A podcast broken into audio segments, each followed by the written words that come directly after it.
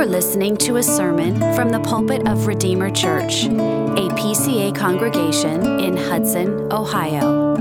For more information, visit us at redeemerohio.org. Well, if you would turn with me in your Bibles to the Old Testament book of Job. Tonight we're looking together at chapter 42.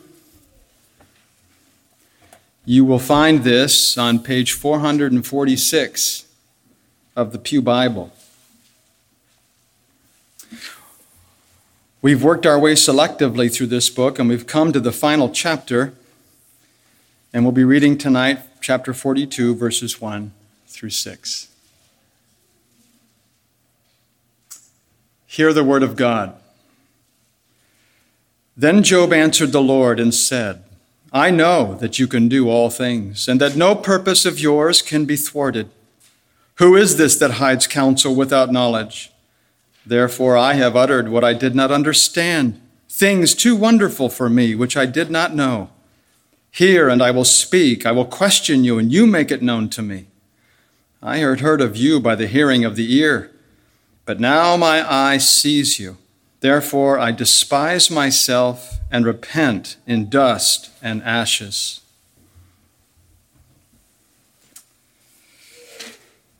Well, if you think back to chapter 1, you'll recall that Job was blameless and upright, one who feared God and turned away from evil. He was very prosperous, highly respected, the father of 10 children. And of all the people of the East, Job was the greatest.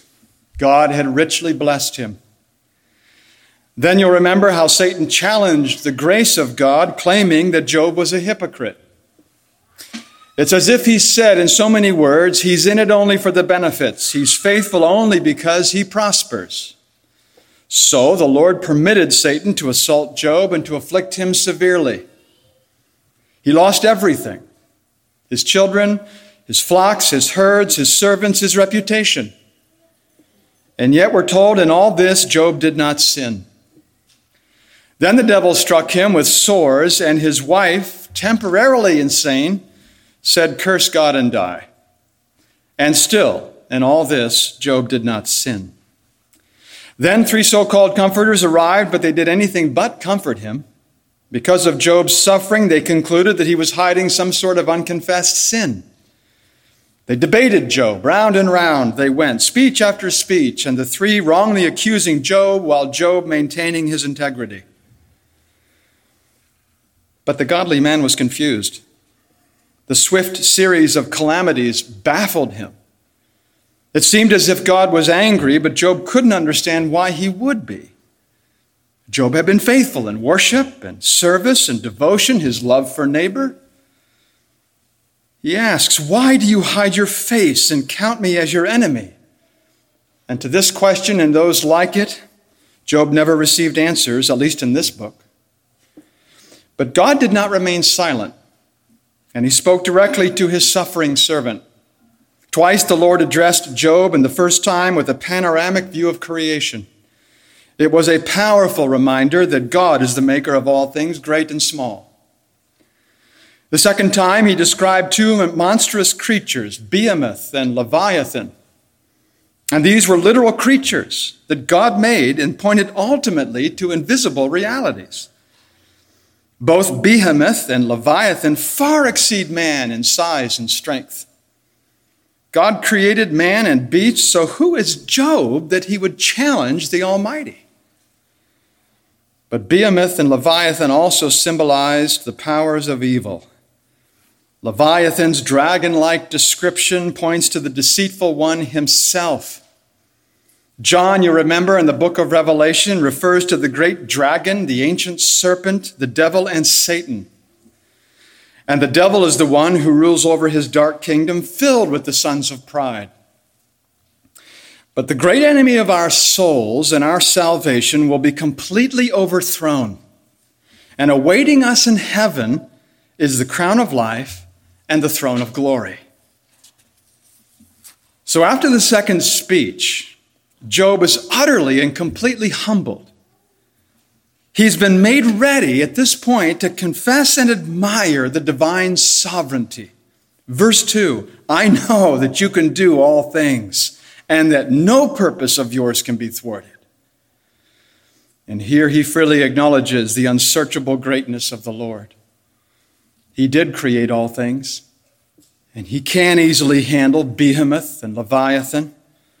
And thus, with his mind enlightened and his heart enlarged, Job's humility is deepened. He is far more self aware now. He has this awful apprehension of the majesty of God. And it's a reminder to us, I believe, that when we pray, we should do so with the utmost reverence and filial fear. Because there is no place at the throne of grace for pride or self conceit. When we pray, we go before an infinite, all knowing, omnipotent God, and He is majestic and He's worthy. And at our best, on our best days, we are unprofitable servants. Do we realize, and I think we do, what a privilege it is, as Elder Miller often says, to have an audience with the Creator? Jesus taught his disciples to begin their prayers with a reverential preface Our Father in heaven, hallowed be thy name. So when we approach this magnificent and majestic God, we should always do so with holy awe. And at the same time, interestingly, the Lord Jesus invites us to be bold with our requests. In and through Jesus Christ, we enjoy acceptance with the Father, and He's great and He wields all power, and nothing is too difficult for Him. And yet, how often are my petitions so pathetically weak and ineffective? What's that hymn that we sing? You're coming to a king. Large petitions with you bring. For his grace and power are such, none can ever ask too much. You see, a true biblical understanding of God is a great help to pious humility. I think it was Augustine when he was asked, What are the three greatest virtues of the Christian life? And he said without hesitation humility, humility, and humility. True humility grows out of a true knowledge of God and ourselves. Think of Abraham. In Genesis 18, he says, Behold, I have undertaken to speak to the Lord, I who am but dust and ashes. Here we find the father of the faithful recognizing his own relative insignificance.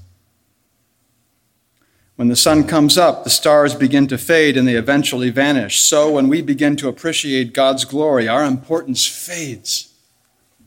Who are we?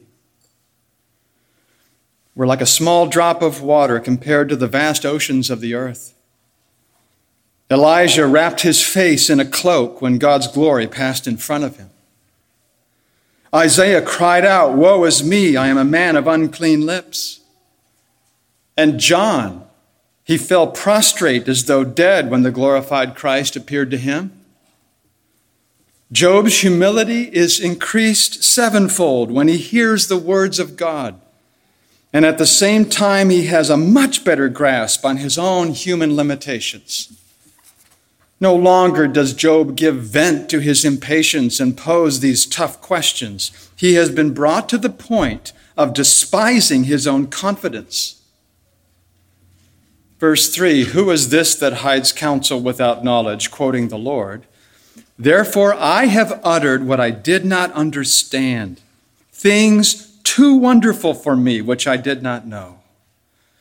And how those words must have pierced Job's heart, how they must have grieved his soul. Who is this that hides counsel without knowledge?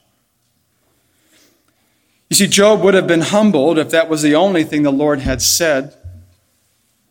How foolish have I been! I was unguarded in my ignorance. His questions were impertinent and his complaints were totally unwarranted.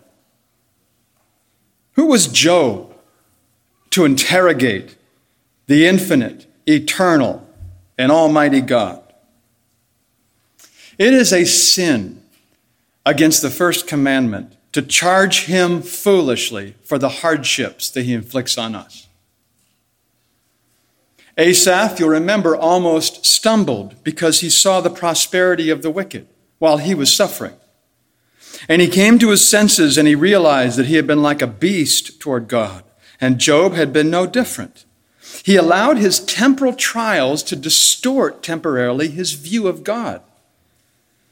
And he lost sight of God's infinite wisdom in ordaining whatsoever comes to pass.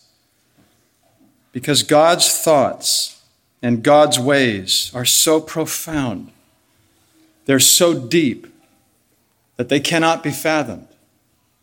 You and I will spend eternity exploring them, and we'll never reach the bottom. Psalm 139 Such knowledge is too wonderful for me. It's high, and I cannot attain it.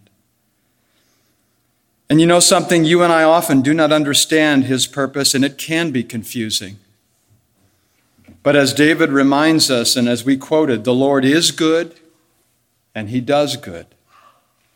Sinful, finite creatures have no business passing judgment upon God. One reason that you and I take issue with providence is because we don't understand. We don't know why God ordains it like this. We don't know the purpose that it will serve. And part of maturity, Christian maturity, is learning to be content without knowing the answers. So, once again in verse 4, Job quotes the words of God Hear and I will speak. I will question you, Job, and you make it known to me. That was the start of the divine cross examination, which greatly humbled Job. and I think it's difficult for us to imagine just how overwhelming that must have been. Because we're told in Hebrews 10 that it is a fearful thing to fall into the hands of the living God, a terrifying thing, according to some translations. And Job is overcome by the sheer majesty and magnificence of the Lord. And if it was overwhelming for a believer like him, it has to be terrifying for the unbeliever. I don't think any preacher has ever spoken more gravely than Jesus Christ about God's severity. Jesus is the one who said this I warn you whom to fear. Fear him who, after he is killed, has authority to cast you into hell. And if nothing else per- persuades you, then cast your thoughts upon the cross.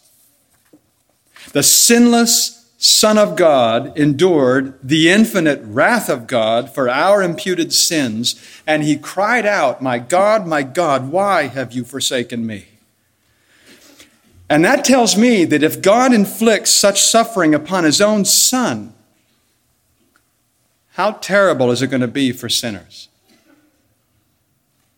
If the Father did not spare his own beloved Son, what will he do with the wicked?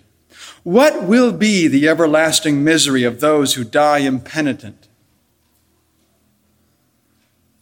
I believe that the punishment and the suffering of hell is for you and I utterly inconceivable. Just as the imagination of man cannot possibly envision fully the blessings of heaven, so man's imagination cannot form an adequate picture of the misery in hell. And all who will be damned shall fall into the hands of the living God, and he himself, with his own hand, will punish them for their sins. Infinite will be the penalty of the wicked. Endless will be their sorrows. With wounded conscience, Job felt the weight of his own creaturely ignorance. I had heard of you by the hearing of the ear, he said, but now my eye sees you, and therefore I despise myself and repent in dust and ashes. He had spoken unadvisedly about God. He had questioned his wisdom. And more than once, he had even challenged to debate the issue. you see, Job was a good man, he was a believing man, but he was a man in need of sanctification. And under the blessing of Christ, his suffering brought about sincere repentance. By grace, we see Job turning away from his bold and curious searching into God's secrets Because the secret things belong to God, and we have free reign with the things that are revealed, but those secret things, they're His.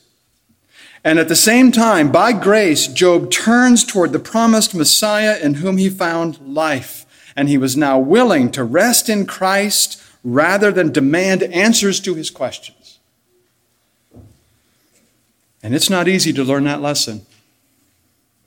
It's not easy for me, anyway. And we see how hard it was for Job. And I believe sincerely that it was through suffering that he gained a deeper understanding of the Lord. Don't we see this in Scripture?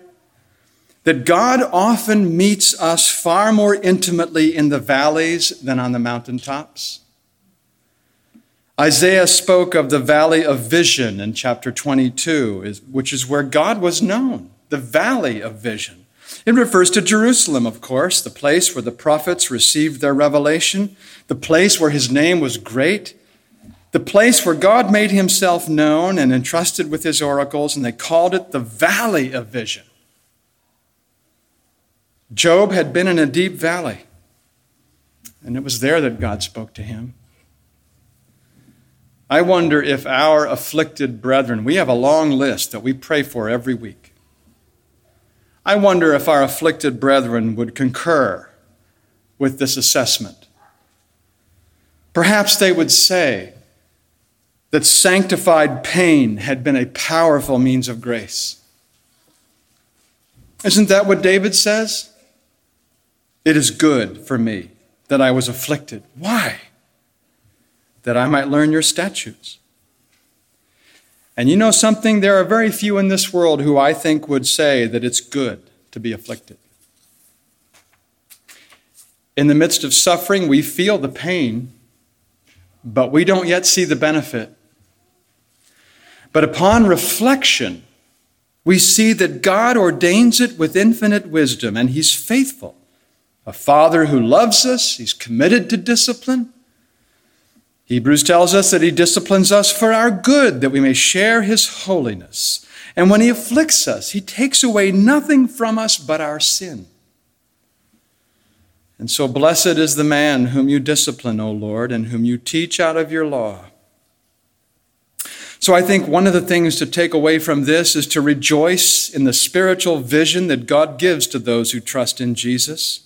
By a special sanctifying work of the Spirit, Job began to see more clearly. And as God spoke, Job listened, and his heart and his mind were greatly enlarged. It dispelled more of that darkness with which Job had been born.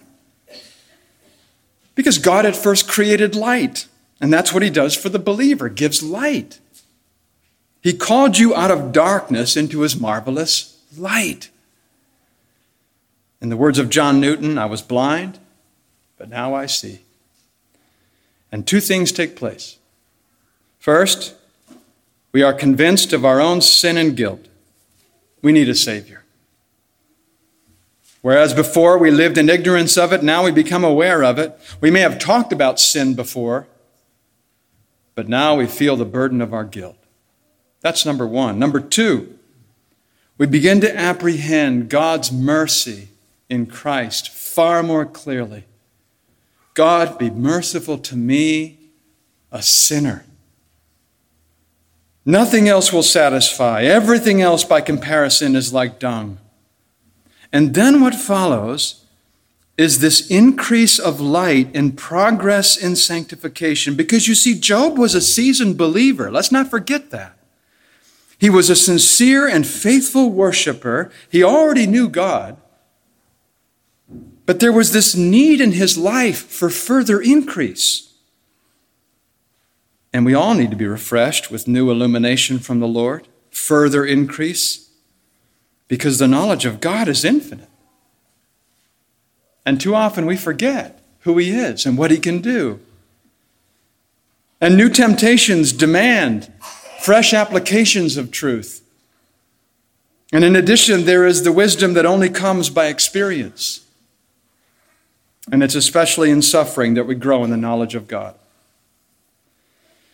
That's the word of the cross, isn't it? The word of the cross seems like folly to many, but it is, we're told, the power of God unto salvation. Jesus bore our sins, and we follow him in suffering, and it's sanctifying. It's one of God's best tools for sculpting us to be more like Christ, suffering. Why else would we die? Our sins are forgiven in Christ. The wages of sin is death, but our sins are forgiven. Why do we die? He prepares us for heaven. It's out of, lo- out of love that He does so. So let's appreciate the sanctifying benefit of God ordained suffering. And to do this, we have to understand how to determine what is good. What is good? Let me ask you a question. Do you think that pain is essentially evil? Always evil? No. How do we know what is good? How do we know what pain is? Good cannot be defined by the world standard of evaluation. That which is good must be determined by infinite wisdom. God knows best. He knows what is good for us. He knows what is not good. And the psalmist taught us that God is good and that he does good completely, so whatever he does is good. Whatever he ordains must be good. There is no evil in God, and nothing he does can be viewed as bad. God is light, and in him is no darkness at all, and his goodness is infinite and eternal and unchangeable and absolute. And if we're persuaded of that, then we're prepared to endure whatever He ordains. What's more, we know that He's a God of love. And He loves you and I more than we can ever love ourselves. And that being the case, we may be satisfied with what He calls us to endure. Doesn't the shepherd choose the pastures for the sheep? Whether it's ample or scarce? Doesn't the parent train the child in the right way to go, not as the child wishes? Doesn't the physician prescribe the patient's cure? He doesn't cure himself. Was it good for Joseph to be assaulted and sold into Egyptian slavery? Was it good that Joseph be falsely accused and imprisoned for his chastity? And yet, all sorts of people would have perished if he had been spared. Joseph said to his brothers, As for you, you meant it for evil against me, but God meant it for good, to bring about many people that should be kept alive as they are today. We're tempted to think in the midst of our suffering that God is against us, but in truth, He is always for us. The psalmist tells us explicitly those who seek the Lord lack no good thing. That's what he said lacks no good thing. We may lack comforts. We may want relief. We may wish for answers. But it's enough for us to know that whatever he gives and whatever he, what he withholds, that's good. And if it was good for us to have comforts or if it was good for us to be relieved of pain, God would give it. That's what it says. You and I cannot see the future. We don't know what is best for us. God knows it all. He sees the end from the beginning and everything in between. And if He sends it, it must be good. And if He withholds it, it would have been bad. And if we're convinced of that, then you and I can rejoice in all of our suffering. True happiness does not consist in a pain free existence with comforts what is most important is our relationship to and our acceptance with the Lord Himself. In Christ, as believers, we are able to glorify Him and enjoy Him forever. And affliction, as I said, takes nothing away from us, but rather helps us to accomplish that end. It conveys grace, it builds character, it increases holiness, it facilitates fellowship, Asaph suffers and was confused when he saw the prosperity of the wicked, and through that experience, he drew closer to God. His desires were sanctified. And so the afflicted believer the cross bearing Christian enjoys a great privilege. I, I end by quoting Paul, who said this It has been granted to you that for the sake of Christ, you should not only believe in him, but also suffer for his sake. May all of us see that as a gift of goodness from the Lord. Amen. Let's pray together. Heavenly Father, we thank you for this revelation of your servant Job, who was deeply humbled with repentance unto life when you spoke to him and spoke to us through him. We pray that you'll teach us to trust you implicitly and to recognize that all your ways are good, and with infinite wisdom you have ordained whatsoever comes to pass. So help us now to praise you with grateful hearts, for we do ask it in the matchless name of Jesus. Amen. Thank you for listening. For more information or to connect with us, visit us at redeemerohio.org.